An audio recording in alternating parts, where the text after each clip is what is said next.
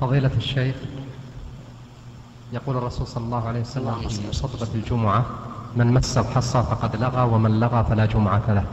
هل ينطبق ذلك على خطبة العيد أو الاستسقاء؟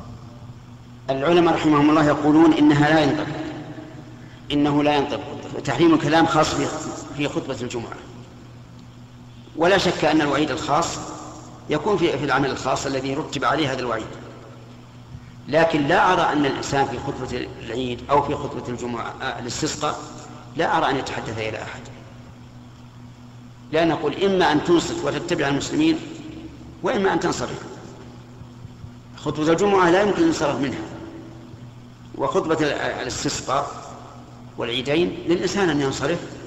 ولهذا كان من حكمة كونهما بعد الصلاة أن أن الإنسان يكون بعد الصلاة حرا إن شاء بقي لاستماع الخطبة وإن شاء انصرف. بخلاف خطبة الجمعة يجب حضورها.